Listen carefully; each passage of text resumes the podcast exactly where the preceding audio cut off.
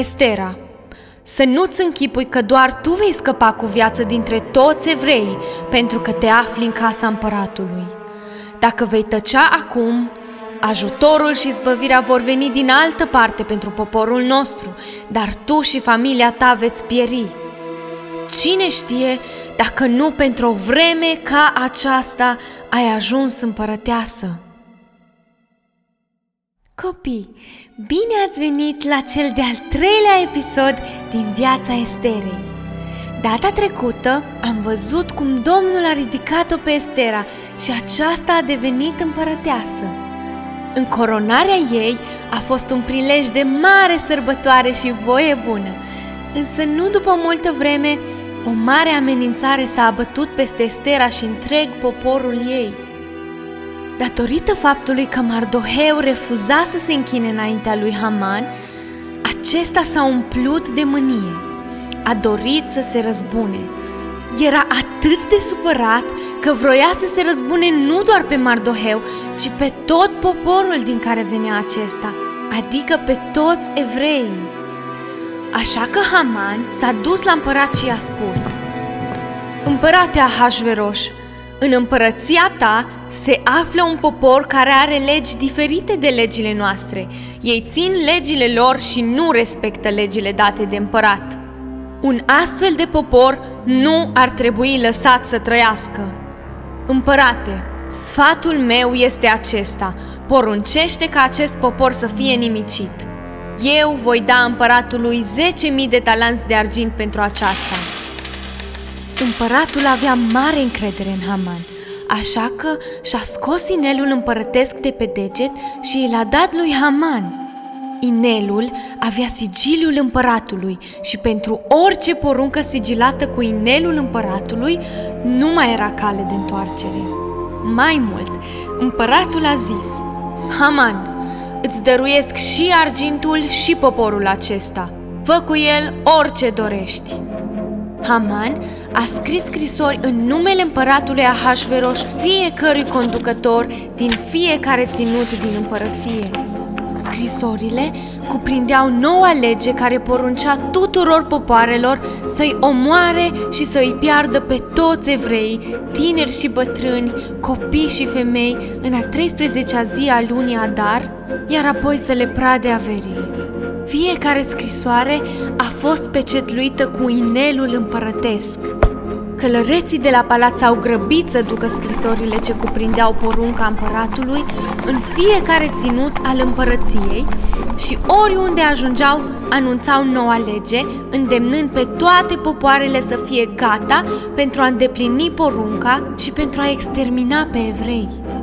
Porunca împăratului a fost anunțată și în capitala Susa – în timp ce împăratul și Haman beau și petreceau la palat, printre locuitorii din Susa era multă agitație. Evreii au fost îngroziți de porunca împăratului. Ei posteau, plângeau și se culcau în sac și cenușă. Acesta era un obicei din timpurile acele. Când oamenii treceau printr-un necaz mare, ei se îmbrăcau cu haine vechi, făcute din pânză aspră de sac, plângeau și se rugau. Mardoheu a fost și el îngrozit la uzul poruncii împăratului. Și-a sfârșit și el hainele și s-a îmbrăcat în sac și cenușă. Apoi s-a dus la palat pentru a-i da de știre Esterei, dar nu a fost lăsat să intre în curtea palatului datorită faptului că era îmbrăcat în sac. Estera a aflat că Mardoheu era la poartă și a trimis haine de schimb prin slujitorii ei. Însă acesta a refuzat să-și schimbe haina.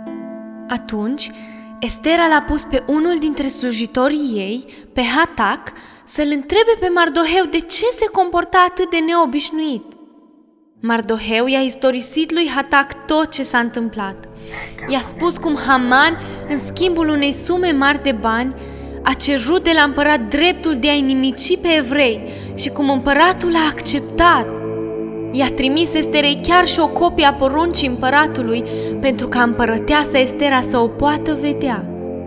De asemenea, Mardoheu i-a poruncit Esterei să meargă la împărat și să-l roage și să insiste să salveze poporul evreu din care făcea parte și Estera. Hatac i-a transmis Esterei cuvintele lui Mardoheu. Împărăteasa a rămas și ea îngrozită la auzirea veștii și a transmis următorul mesaj lui Mardoheu. Cu toții știu că oricine merge nechemat la împărat, fie bărbat, fie femeie, poate fi omorât.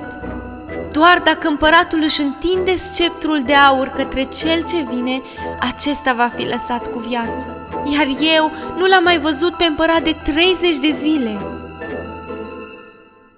Sceptrul era un fel de baston împodobit care aparținea împăratului. Acesta era un simbol al puterii lui. Dacă împăratul întindea sceptrul înspre o persoană, acea persoană era primită de către împărat. Dar dacă împăratul nu își întindea sceptrul, legea spunea că omul acela reprezintă o amenințare și trebuie să fie omorât. Esterei îi era teamă de ce se putea întâmpla dacă mergea la împărat nechemată.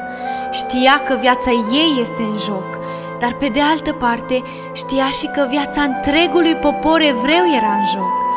Poporul ei urma să fie nimicit dacă ea nu făcea nimic. Oare ce trebuia să facă Estera în această situație? Mardoheu i-a trimis Esterei următorul mesaj. Estera, să nu-ți închipui că doar tu vei scăpa cu viață dintre toți evrei pentru că te afli în casa împăratului. Dacă vei tăcea acum, ajutorul și zbăvirea vor veni din altă parte pentru poporul nostru, dar tu și familia ta veți pieri. Cine știe dacă nu pentru o vreme ca aceasta ai ajuns împărăteasă? Atunci Estera i-a răspuns, strângei pe toți evreii din Susa și postiți pentru mine, să nu mâncați și să nu beți nimic timp de trei zile. Eu și slujnicele mele vom posti împreună cu voi. După aceste trei zile, mă voi înfățișa înaintea împăratului, chiar dacă nu mă va chema. Iar dacă va fi să mor, voi muri. Estera era conștientă că își va risca viața mergând la împărat fără să fie chemată. Dar mai știa și că Dumnezeu nu la întâmplare a plănuit să o pună pe ea ca împărăteasă într-o perioadă ca aceasta. Mardoheu a plecat din fața porții palatului și a făcut în tocmai cum i-a spus Estera. Evreii au postit și s-au rugat trei zile pentru ca împăratul să o primească pe Estera. Numai Dumnezeu putea să-i salveze. După cele trei zile de rugăciune și post, Estera a îmbrăcat hainele de împărăteasă pentru a se înfățișa înaintea împăratului. Apoi a pornit înspre curtea interioară a palatului unde se afla împăratul. Estera pășa cu teamă și cu speranță în același timp. Ceea ce urma să se întâmple avea să schimbe viața evreilor. Existau două posibilități. Împăratul putea să se supere pe Estera pentru faptul că a îndrăznit să vină la el nechemată și am văzut până acum că împăratul Ahasveros nu era deloc un om calm și înțelegător. Estera putea să sfârșească la fel ca Vasti, împărăteasa dinaintea ei, iar evreii puteau fi omorâți cu toții.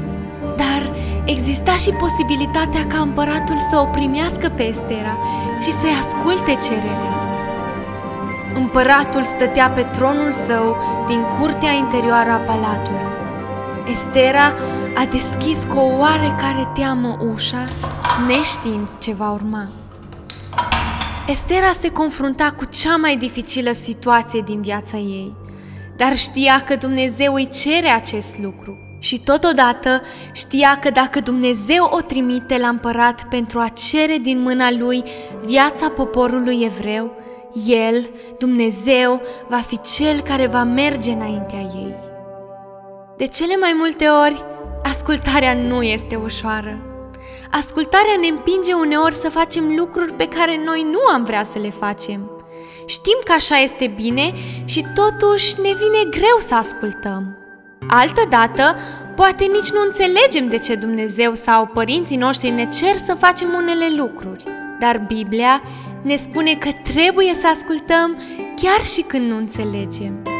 Partea frumoasă este că Dumnezeu nu ne lasă niciodată singuri. Dacă îl ascultăm pe Domnul, El ne va ajuta să înfruntăm orice situație. același Dumnezeu care a mers înaintea Esterei, va merge și înaintea ta. Ascultă-l și el te va binecuvânta. Oare ce va face împăratul când o va vedea pe Estera? Va întinde înspre ea sceptrul lui împărătesc și o va primi? Sau o va alunga ca și pe Vasti pentru a nu se mai înfățișa vreodată înaintea lui? Mai mult, oare ce se va întâmpla cu poporul evreu? Îi va scăpa Dumnezeu pe cei din poporul lui sau vor fi nimiciți de planul mărșav al lui Haman? Toate acestea le vei afla în următorul episod, unde vom vedea ce a ales Dumnezeu să facă în viața Esterei și a întregului popor evreu. Realizat de David și Goliath Productions. Află mai multe despre noi pe davidgoliath.ro